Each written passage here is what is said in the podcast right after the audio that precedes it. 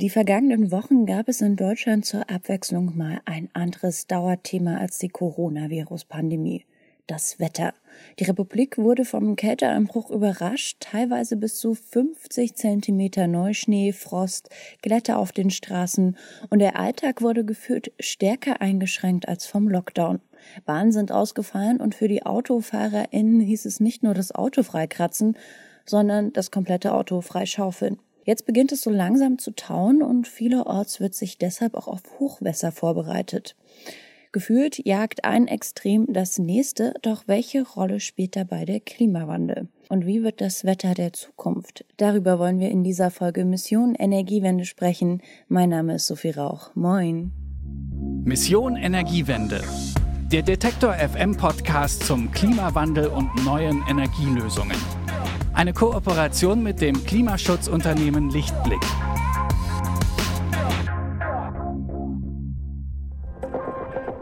Bitte widmen Sie Ihre Aufmerksamkeit unserem Werbepartner. Warum Nudeln ohne Soße wie Strom ohne Öko sind? Beides ist ziemlich schwer zu schlucken. Das eine für uns als Menschen, das andere fürs Klima. Deshalb gibt's bei Lichtblick 100% Ökostrom mit flexibler Laufzeit und bis zu 24 Monaten Preisgarantie. Je nachdem, was euch wichtig ist. Klimaneutral wird so zum neuen Normal. Ich weiß ja nicht, von wo ihr gerade zuhört, aber ich bin mir sicher, dass ihr die vergangenen Wochen auch den Kälteeinbruch miterlebt habt. Hier in Leipzig sorgte der Schnee dafür, dass in der zweiten Februarwoche das Leben fast stillstand. Dabei muss ich ehrlich sagen, dass ich mich nicht erinnern kann, die letzten fünf Jahre so einen Wintereinbruch erlebt zu haben. Was ich mich gefragt habe, werden solche extremen Wettereinbrüche oder auch Umschwünge häufiger oder wird das Wetter eher durch die globale Erwärmung milder? Deshalb habe ich mir Expertise dazu geholt und mit Professor Friederike Otto gesprochen. Sie ist Klimatologin und leitet das Environmental Change Institute der Oxford Universität. Dort beschäftigt sie sich damit, wie Extremwetterereignisse dem Klimawandel zugeordnet werden können. Bevor wir ins Detail gehen, begrüße ich Sie aber erstmal jetzt ganz herzlich hier via Zoom. Hallo Friederike Otto. Hallo. Friederike, du bist ja gerade in Oxford. Wie hast du denn den Wintereinbruch wahrgenommen? Hat es bei euch auch so geschneit wie hier in Deutschland? Also wir hatten einen halben Tag Schnee, was für Oxford sehr aufregend war und also doch zu einer wahnsinnig hohen Schneemannpopulation geführt hat, die allerdings sehr kurzlebig waren. Ja, ansonsten in der Woche, in der es oder in den Wochen, in denen es in Deutschland viel geschneit hat und kalt war, hatten wir hier ähm, keinen Schnee, sondern plus Minusgrade was für Oxford auch schon kalt und relativ ungewöhnlich ist. Also im letzten Winter haben wir das nicht gehabt, aber es, es war kein Vergleich zu dem Winter in, in Deutschland. In Deutschland hat ja der plötzliche Wintereinbruch viele überrascht, der viele Schnee und der ganze Frost, die haben ja den Alltag hier fast komplett lahmgelegt. Aktuell ist ja jetzt auch Texas in den USA noch viel heftiger betroffen, unter anderem von Stürmen, Schnee und Frost. Kamen diese Wetterereignisse für dich auch so überraschend oder hast du es irgendwie kommen sehen?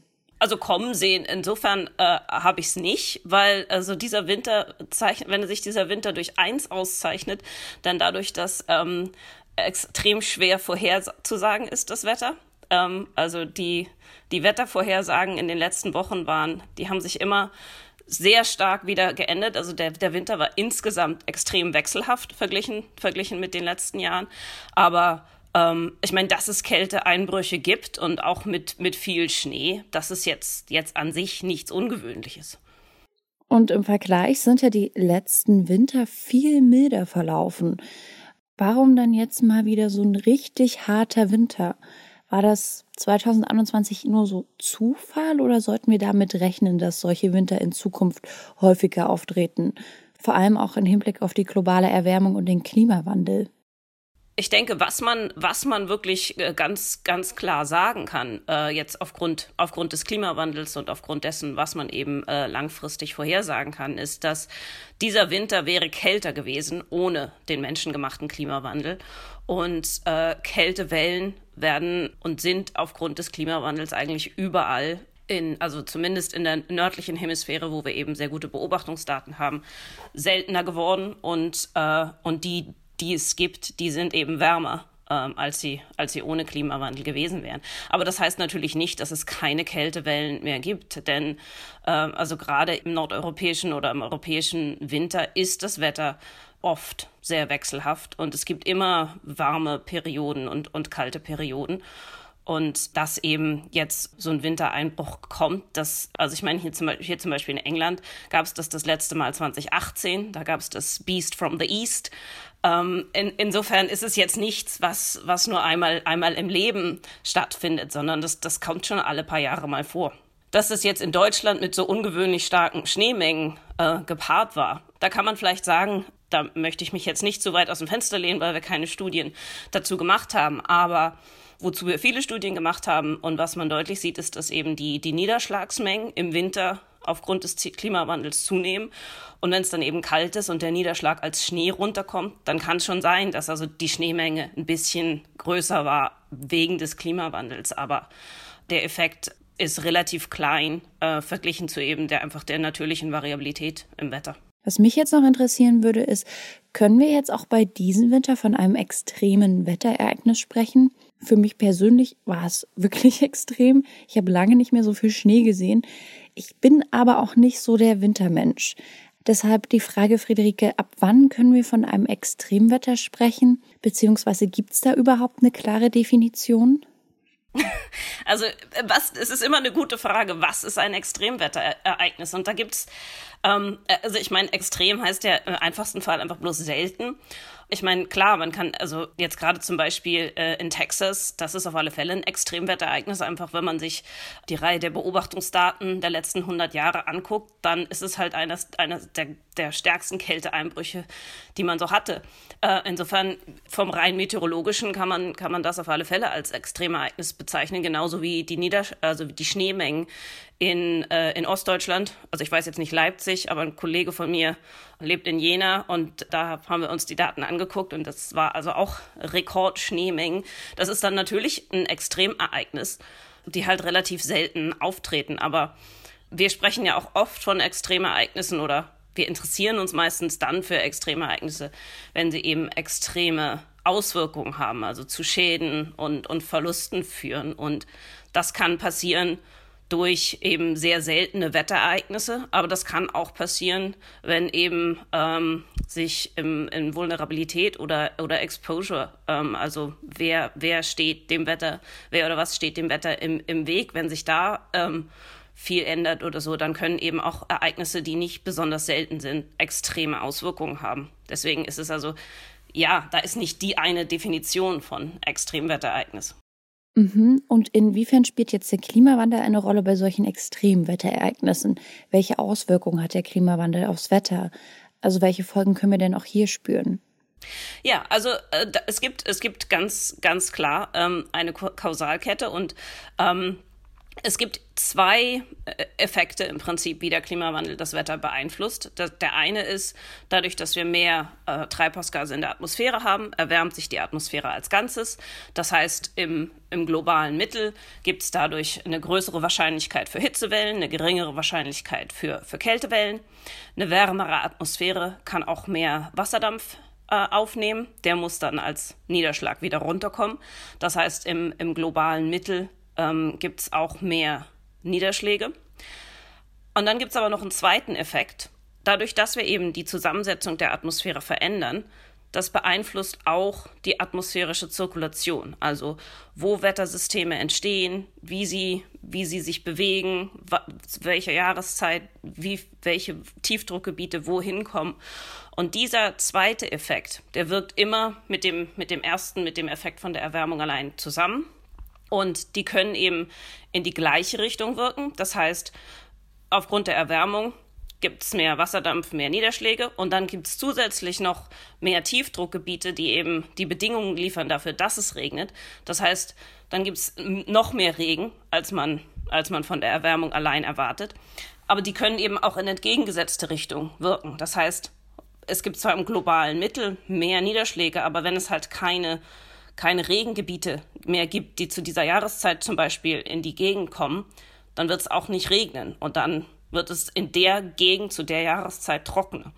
Und weil eben diese beiden Effekte immer zusammenspielen und der zweite Effekt eben sehr unterschiedlich ist von Region zu Region, von Jahreszeit zu Jahreszeit, kann man eben nicht ähm, jetzt ohne sich die konkrete Region anzugucken, pauschal sagen, wie, wie sich das Wetter aufgrund des Klimawandels verändert, sondern man muss sich die, halt die Regionen einzeln angucken. Und es gibt viele Studien, die sich jetzt Nordeuropa angeguckt haben und Winter und gesehen haben, ja, also da gibt's da sind beide Effekte im Spiel, also sowohl mehr Tiefdruckgebiete als eben auch aufgrund der Erwärmung mehr Niederschlag. Das heißt, im Winter sehen wir deutliche Zunahme des Niederschlags. Aber in vielen anderen Gegenden ähm, der Welt ist es, ist das nicht so eindeutig. Denn in Nordeuropa oder ähm, haben wir eben den unglaublichen Vorteil, dass wir ein sehr dichtes und sehr gutes Netz von Beobachtungsdaten haben, ähm, das außer Nordamerika ähm, eigentlich nirgendwo anders so gut existiert. Das heißt, da ist das, was man, was man über den Rest der Welt weiß, deutlich, deutlich weniger. Es braucht also weltweit mehr und flächendeckend Wetterstationen, um halt auch bessere Ergebnisse zu bekommen. Auf alle Fälle, ja, ja, ja, auf alle Fälle. Würde das dann auch automatisch dazu führen, das Wetter besser vorhersagen zu können, beziehungsweise auch die Effekte des Klimawandels besser einschätzen zu können? Also das, das auch. Ähm, das sind, also das sind natürlich zwei verschiedene Sachen. Der Klimawandel beeinflusst Wetter eben, eben langfristig, sodass ich ähm, die Wahrscheinlichkeit, also jetzt zum Beispiel, dass die Hitzewellen im Sommer in Europa, die vielleicht 100 Jahres, Jahrhundertereignisse ohne den Klimawandel gewesen wären. Das sind Ereignisse, mit denen muss man jetzt alle fünf Jahre rechnen. Also da ist der Klimawandel wirklich ähm, ein ja, ein, ein großer Gamechanger. Das heißt ja nicht, dass man sagen kann, okay, diesen Sommer geschieht eine Hitzewelle, sondern, sondern eben das Wettervorhersagen ist, da, da geht es ja darum, welchem konkreten Tag, in welchem konkreten Jahr ähm, die, das Wetterphänomen auftritt. Und ähm, das funktioniert eben auf an, ganz anderen Zeitskalen. Da muss man eben nicht nur die großen Zusammenhänge vorhersagen können und modellieren können mit Klimamodellen, sondern eben auch die ganz konkrete Entwicklung ähm, der, der Wettersysteme. Das ist ähm, gerade in Europa einfach kaum möglich, mehr als zwei Wochen im Voraus, weil da eigentlich keine großen langfristigen ähm, was man, was man Teleconnections nennt, also sowas wie El Nino oder so, das hat einen sehr geringen Einfluss auf Wetter in Europa. Aber zum Beispiel, ähm, es hat einen großen Einfluss auf äh, Niederschläge in Australien. Das heißt, wenn man weiß, wir haben ein El Nino-Jahr, dann kann man ähm, dann kann man jetzt in, in großen Teilen Afrikas oder Australien zum Beispiel eben das Wetter eine ganze Saison vorhersagen, was in Europa extrem schwierig ist. Aber natürlich sind all diese Sachen auch besser, wenn man bessere Beobachtungsdaten hat. Denn mit Hilfe der Beobachtungsdaten kann man die Modelle evaluieren äh, und, und kann, kann dann eben Klimamodelle verbessern. Und das, ja, wenn man keine Beobachtungsdaten hat, dann hat man ja auch nichts, womit man die Klimamodelle vergleichen kann. Das heißt, man, man hat keine Chance rauszufinden, ist das, was man vorhersagt, eigentlich richtig. Du hast ja vorhin gesagt, dass extrem in erster Linie selten bedeutet. Ich habe aber eher das Gefühl, dass sich extreme Wetterereignisse häufen. Also zum Beispiel die Dürrezeiten. Ne? Da gab es ja die vergangenen Sommer immer wieder Rekorde, die gebrochen wurden und sehr trockene Monate.